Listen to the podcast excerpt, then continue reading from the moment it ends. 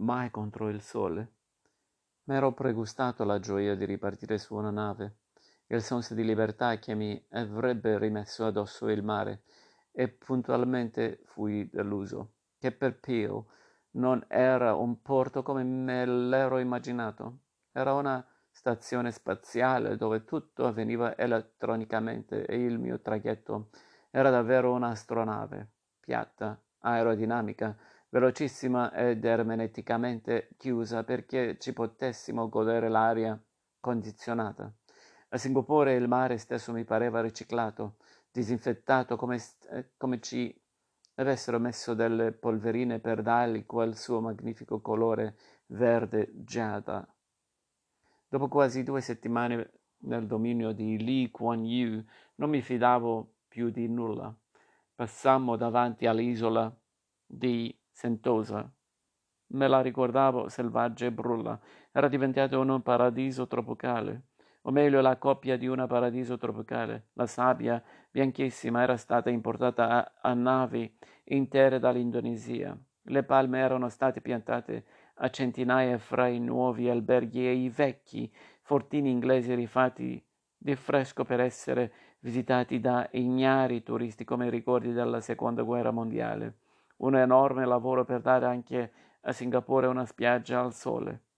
In pochi minuti eravamo fuori dalle acque territoriali dell'isola Stato e di isole vere e deserte, con le spiagge lunghe e bianche. Ce n'erano a decine, solo che io ero costretto a guardarle attraverso il plexiglass dell'oblò. Sul traghetto ero l'unico straniero. A parte alcuni cinesi singaporiani, tutti gli altri passeggeri erano cinesi dell'Indonesia provinciali che tornavano da una visita nella capitale, bloccato in mezzo a una fila di sedili stretti come quelli di un aereo, cercavo di leggere un articolo sul miracolo economico della SIA e, del, e la difficoltà, così si diceva, degli studiosi occidentali a capire questo fenomeno. Era uscito quella mattina sullo Strait Times, il giornale di Singapore, ed era tipicamente compiaciuto e arrogante. E io i risultati di quel miracolo li avevo tutti attorno. Da quando eravamo partiti l'intera cabina era assordata da una cacofonia di musica, urla e bip laterati dalle varie televisioni e ognuna con un suo film di kung fu, di incredibile violenza, con morti, accoltellamenti, strangolamenti e sangue. Da un video che trasmetteva canzoni e dai tanti giochi elettronici nelle mani della gente. La mia vicina, una cinese sui trent'anni, carica d'ori, era così presa dal suo che non teneva a bada il figliolino, tutto intento a cercare di mettere le sue dita nelle mie orecchie.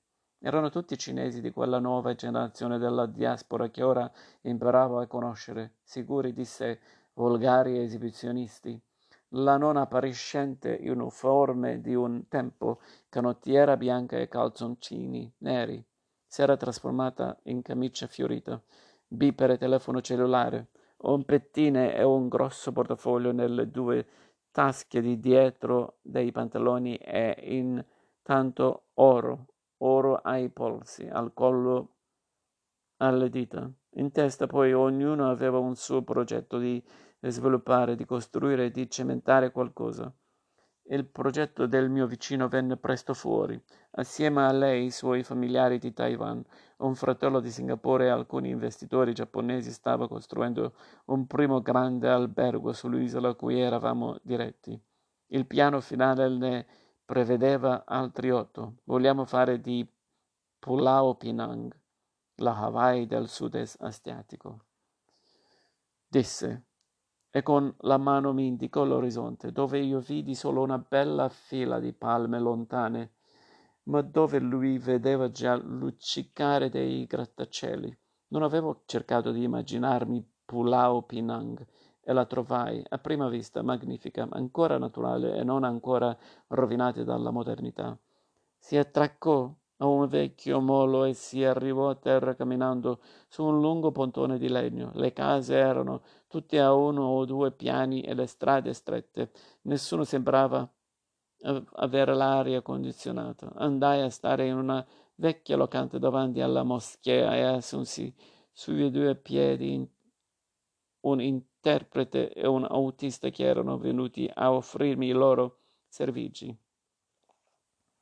Dovevamo stare assieme un paio di giorni pensai che il miglior modo di conoscersi era di andare a mangiare assieme. Assumendo l'autista non mi ero preoccupato di che auto avesse, avesse alla sorpresa. Fu piacevole, una Chevrolet antidiluviana tenuta assieme con il filo di ferro.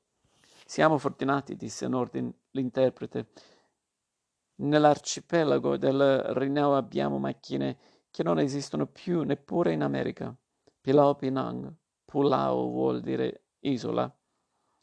Tre volte più grande di Singapore e con una popolazione di solo 250.000 persone. È la principale dell'arcipelago delle Riau, fra le due grandi isole Sumatra e Java. La, le Riau sono ricche di petrolio. La maggior parte del grezzo indonesiano viene da qui e di altre risorse naturali. Penang stessa ha grossi giacimenti di bauxite. In passato vennero spostati dagli olandesi, ora dai giapponesi. La capitale dell'isola è Tangyun, Penang. Tangyun vuol dire città. Il, I suoi abitanti sono circa 90.000. La stragrande maggioranza cinesi che, come altrove, anche qui controllano tutti i negozi e tutta l'attività commerciale. Anche il ristorante in cui andammo, il migliore della città secondo i miei due compagni, era cinese. Si stava su una bella terrazza di legno, alta sul mare. Tutto quello che si poteva mangiare si trovava in una vasca in basso. Vari tipi di pesci, granchi, aragoste, gamberi, tutti vivi. Su si sceglieva un ragazzo pescava le vittime e la mandava al cuoco in un cestino. Poco dopo, dall'alto della balaustra si ributtavano in mare le lische, lischie e, di, e i gusci che la marea si riportava via. È raro leggere nei racconti di viaggio, viaggio, anche quelli moderni. Che cosa mangia la gente? Eppure in Asia il cibo è ancora uno dei grandi piaceri. La varietà è grande, il modo di prepararlo è ancora semplice e gli odori e i colori fanno parte della gioia quanto i sapori. Ogni piatto ha poi quel suo speciale valore magico che rende il mangiare ancora più attraente. Una cosa fa bene al fegato, una alla circolazione del sangue. Un frutto riscalda, un raffredda mentre tante cose fanno bene al sesso, ossessione comune a tutti i popoli di questa parte del mondo. Il sesso dominava anche la nostra conversazione e in maniera divertente. Cominciò Nordin dicendomi di fare attenzione a parlare in Indonesia quel po' di malese che sapevo. Indonesiano e malese sono lingue pressoché identiche ma alcune parole sono usate in maniera completamente diversa nei due paesi. Acqua, per esempio, vuol dire acqua in indonesiano, ma qualcos'altro in malese. Una settimana prima era successo che la squadra di calcio di Penang era andata a Kuala Lumpur. Arrivati in, in albergo, i giocatori avevano chiesto di avere acqua e poco dopo si erano visti arrivare un gruppo di tras- travestiti Nordin disse che il suo nome significava, significava luce della religione. La religione era ovviamente l'Islam, ma l'Islam all'indonesiana. Aggiunse, ciò è estremamente rilassato e permissivo. Nordin veniva dal centro dell'isola di Sumatra. Era Batak e orgogliosissimo delle proprie origini. I Batak sono divisi in quattro tribù. Nordin apparteneva ai Karo, e raccontò che quando una ragazza muore non sposata è tradizione metterla nella bara una banana fresca, così da aver compagna nel suo viaggio agli inferi.